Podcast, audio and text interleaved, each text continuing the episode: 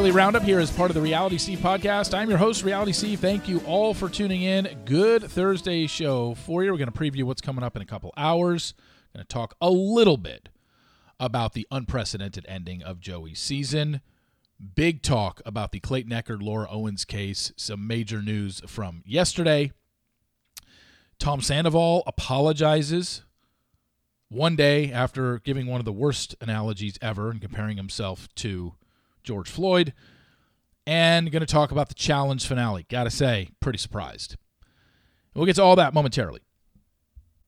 Starting off, talking about what's coming up in a couple hours. It's podcast number 379 with Susanna Summers, who is Bachelor Data on Instagram. She's got a lot of good stuff this season. Some things that she posted this season kind of had my mouth on the floor, my jaw on the floor. Was it jaw on the floor or mouth on the floor? Can you have both of them on the floor?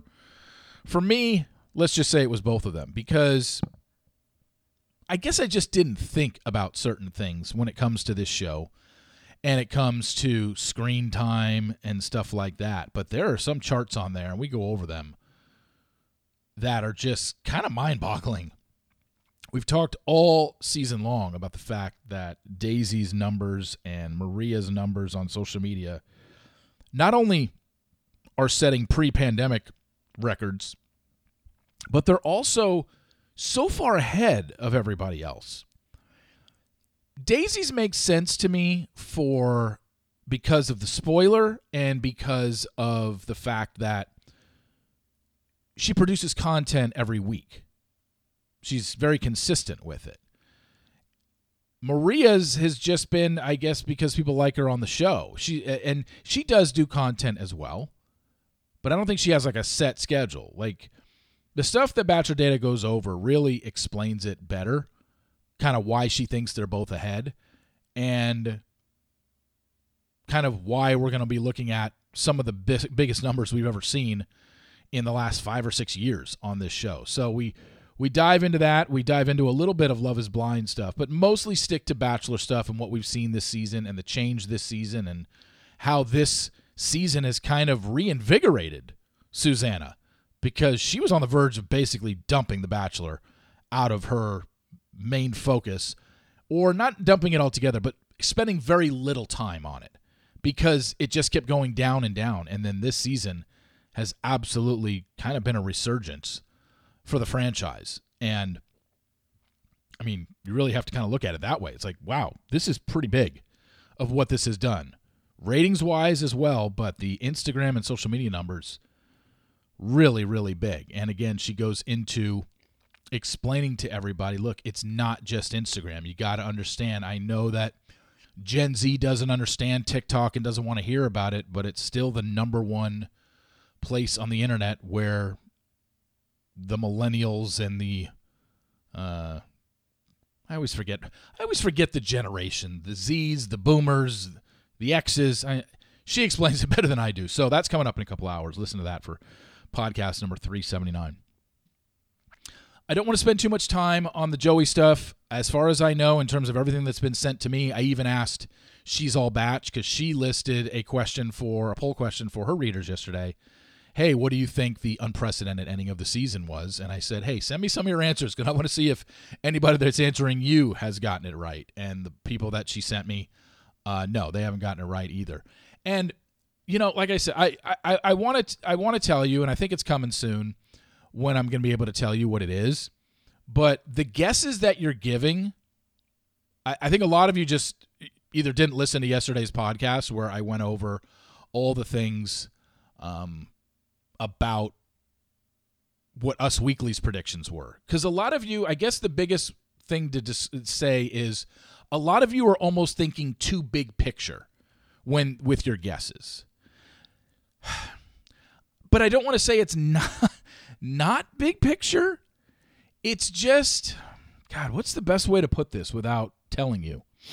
Um I I, I don't I don't even know.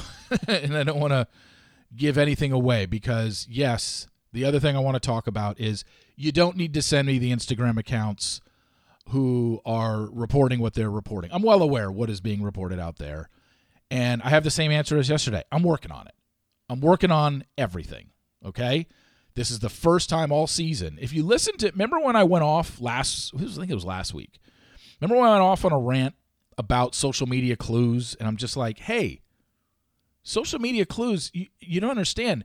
Anything I, I said at that, I said, if you gave me, I said, right now, I could put together social media clues that point to Maria as the winner. I could also put all together the social media clues that point to Rachel as the winner. I could put all the social media clues together that point to Kelsey as the winner, and I can grab all the social media clues that point to Daisy as the winner. So, whatever your narrative is, you can find a way on social media to point to somebody that you want to win. That's why all the stuff that I was getting were all these likes and follows and why does this person do this and why does this person do that? And i can just refer to past seasons. I mean the one that sticks out of my head the most is you know on on valentine's day uh, two years ago rachel recchia posted a picture of her and clayton kissing.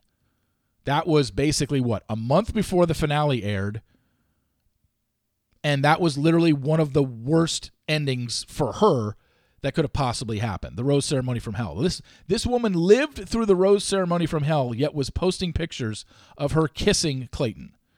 And the list goes on. She's not the only one. That's just the most obvious one that pops out. So that's always been my thing. Like, well, what about this? And what about this? I'll be like, okay, but what about Rachel Recchia posting kissing Clayton on Valentine's Day when she knew a month later it was going to be one of the worst episodes to ever air on this franchise in terms of how badly it was bumbled.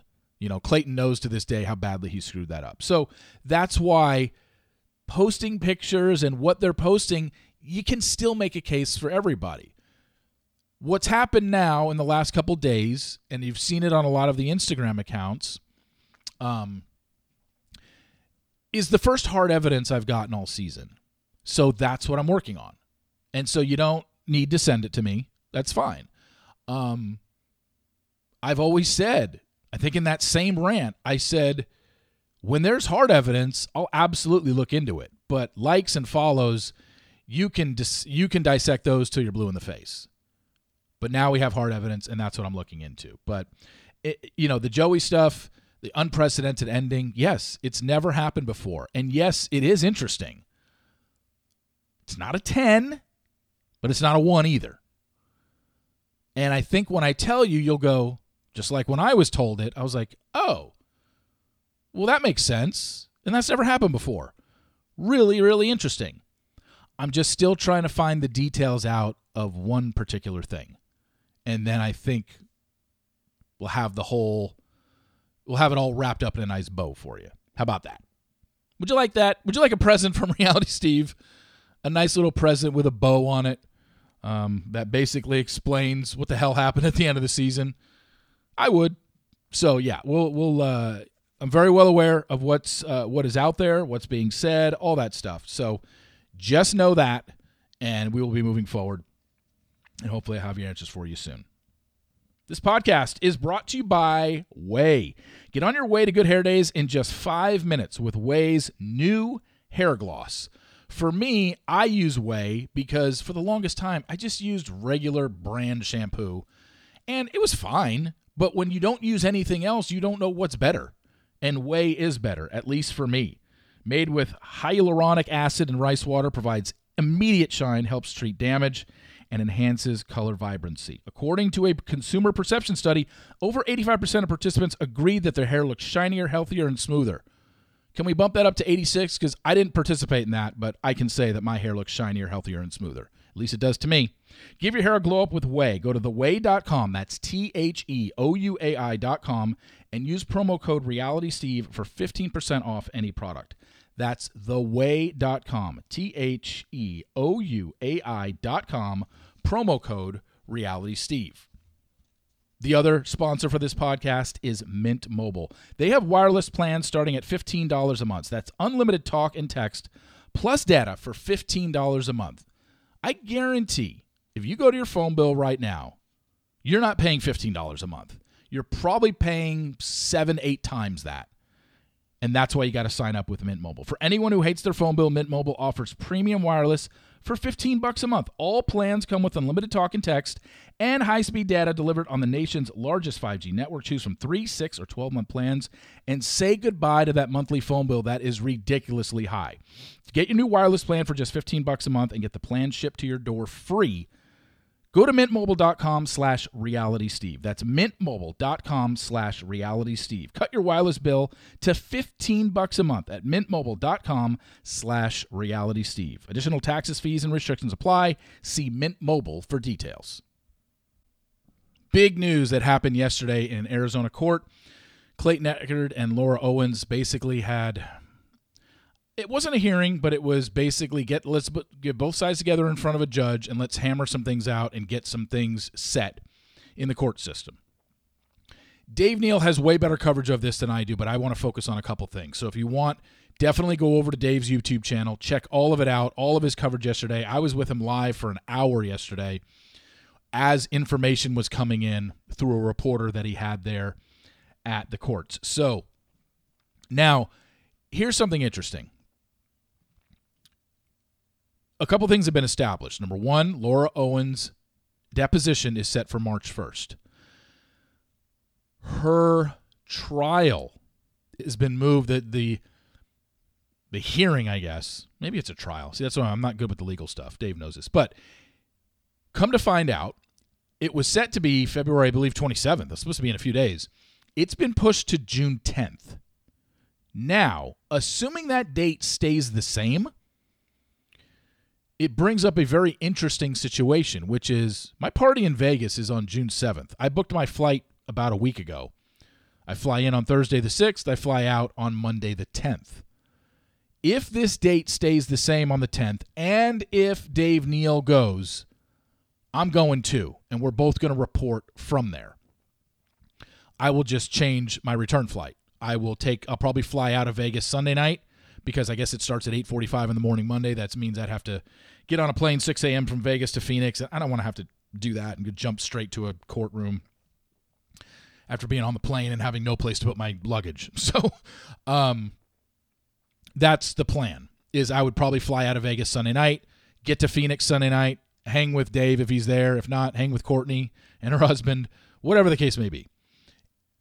Hang with Clayton, that too um, and then go to the courts on Monday during the hearing and report from it.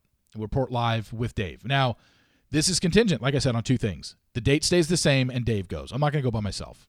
Dave's been the forefront on all of this. I will be the wingman during this uh, to help out. But the biggest thing to come from yesterday, and this is just mind boggling, mind boggling, is that you know, everyone's been asking, you know, how how could she be pregnant? She never shows anything. We've never seen her belly. She doesn't show anything from an OBGYN report, all this stuff. Laura Owens' lawyer said yesterday that Laura met with a doctor in November, and that doctor told her, You miscarried one or two months ago. Okay. I loved hearing this because I feel like Laura Owens just implicated herself yet again. And and it's a it's a lie. There's no way that that but now that she has said that under oath, now it's like, okay, well, let's talk to this doctor that told her this.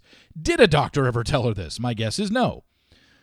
Because this doesn't make okay, this doesn't make any sense. Remember, the first time we saw Laura Owens in a hearing on a Zoom was on October 27th. Remember when she had the belly and she pushed the belly up and it moved? Okay. She was basically pretending she was pregnant then. Then a week later, it wasn't, we couldn't view it on Zoom, but we heard everything. We had, remember, I played the audio, Dave played the audio from November 4th. So let's just say the very next day is when she met with a doctor, which I don't think it was because she said mid, you know, she didn't provide a date yesterday. It was just, I think, mid November. And a doctor told her, oh, you miscarried a month or two ago. I've never been pregnant. I've never been with anybody that's been pregnant. But having spoken to quite a few people and people commenting in the comment section when Dave and I were live yesterday, um, there is no way she was carrying around a dead fetus for over a month, if not two months, in her stomach and had no freaking clue what was going on. Sorry, did not happen. But let's just say, let's give Laura Owens the benefit of the doubt. We're very kind here. We love uh, equality and we love giving people the benefit of the doubt. So let's just say that happened. Let's just say in mid November, one, Laura Owens was pregnant, and two, she met with a doctor who said, oh, you lost your, you miscarried a month ago, two months ago, which I think is funny. They could, her lawyer couldn't even say what it was that the doctor said, oh, you carried miscarried a month or two ago. Well, which is it? Whatever the case may be. Let's just say that's true. Laura Owens was still online in Medium articles, in emails, past that appointment, definitely into December. There is proof out there of her saying she is pregnant with Clayton's twins. So, Laura, you either lied about this bogus doctor's appointment in November who told you you lost the babies one or two months later, or you made things even worse by continuing to perpetuate that lie after a doctor told you you lost the babies one to two months ago because you absolutely were telling people past that, whatever date it was in mid November, past that date, that you were pregnant with twins and they were Clayton's. So, again, I almost feel like I want Laura Owens to keep talking. Keep writing medium articles. Keep talking because every time you open yourself up and you open up your mouth, you seem to contradict yourself from something you said at some point in the last, I don't know, 8 months. So keep it coming because there is no way that is true. And if it is true, she's lied about it since then because in December she was telling people she was pregnant. So, which is it, Laura? Once again, it's just it's embarrassing, but it's also laughable to me. Um, what isn't laughable is you spitting in the face of every woman who's had an abortion, who's had a stillbirth, you know, who has infertility issues. You're spitting in those women's faces. And that's why you should suffer whatever consequences the Arizona court system deems necessary. I don't know what those are. You know, but it's not just your lies, it's the magnitude of your lies and how deep it's hurting a lot of women out there that are following this case. It's it's insulting and I don't think it makes you look good in any way shape or form. None of this does, none of it ever has, but man, I can't believe your your lawyer ran that out there that a doctor told you in November you lost the babies one to two months earlier and you had no clue. Just walking around with two, you know, you know, trigger warning here, two dead fetuses in your stomach, and you had no clue, none. And these wouldn't have been the size of a pin needle at this point. You know, like I said, if it was the day after, this would have been September 5th. If, if, if the doctor appointment happened the day after you were on that hearing, it would have been November 5th. We know it was later than that. So it's probably we're looking at mid-September. You're telling me in mid-September you would have been 4 months along and you would have no clue what was going on inside you? And nothing would even happen to you. You haven't suffered it. Like, come on. It's just it's getting more and more ridiculous and it's so frustrating and just I, you know, I'm glad. I, I, it's, it's the walls again. I keep saying it every time. The walls are closing in on her. She is scrambling at this point, and I love to see it. I love every time she opens her mouth because seemingly we get more lies and more contradictions, which is great because it's only going to burn her in the Arizona court of law, and I can't wait till they judge on this or rule on this. The judge will rule on this, but the judge denied her. She tried to get her deposition quashed again. Judge said nope. She's basically trying to get. She's basically trying to get out of everything, and the judge said nope. Deposition March first. Hearings on June 10th. You have three months to gather all your information from her. She also, also big news, signed her HIPAA release form. So now, and not only just recently, Clayton's lawyers now have access to her HIPAA records going back to August of 2020. They can pull all medical records. she is screwed. Loving it. Absolutely loving it. Tom Sandoval came out yesterday and apologized for his comments in the New York Times article. Remember yesterday we were reading this, or maybe it was the day before. He said, I'm not a pop culture historian, really, but I witnessed the O.J. Simpson thing and George Floyd and all these big things, which is really weird to compare to this to that. But I think, but you think in a weird way, it's a little bit the same. And, you know, my response yesterday is like, no, it's not even close to being the same. Stop comparing your situation where you cheated on your uh, girlfriend of nine years to uh, a man who was killed because of the color of his skin. Just stop it. Stop your comparisons. They're terrible. And I said, look, I understand what he was trying to say. It was more about the popularity, but it still didn't matter. It was poorly executed. You shouldn't have used that comparison. And he said yesterday, My intentions behind the comments I made in the New York Times Magazine were to explain the level of national media attention my affair received. The comparison was inappropriate and ignorant. I'm incredibly sorry and embarrassed. Well, I mean, that's exactly what we were all talking about yesterday. Do I know if he actually believes that? No. I mean, like I said yesterday, uh, what PR person is coaching this guy? He absolutely has to come out and apologize for what he said. And then the very next day he did. It's like, I should be coaching this kid. He knows nothing. And considering the way he's handled the Ariana affair and how many times he's talked about it and always has to give excuses, I think he just did that for rhetoric. I it's very hard to buy it, but it's all we can ex- I mean, it's the first step. It's like, okay. But if he does it again, it's just like, okay, your apology falls on deaf ears. Like we don't care. Because that's just kind of the way things roll, you know? Everybody that does screw up issues an apology, but if their behavior doesn't change after that, your apology means nothing. So we're just at stage one. He absolutely needed to do that. We all know that. When we saw that quote, the second we saw it, we're like, oh my God, he's taking this back. And it took him less than 24 hours to take it back after the article came out. But does it mean anything? Eh, it's just words at this point, and we'll see if his actions back up those words. And finally, I want to talk about the challenge last night a finale with Berna, Colleen, Emanuel, Corey, and our girl, Nurys. I got to admit, I'm surprised Nurys didn't win. I'm not bummed that Emanuel won. I just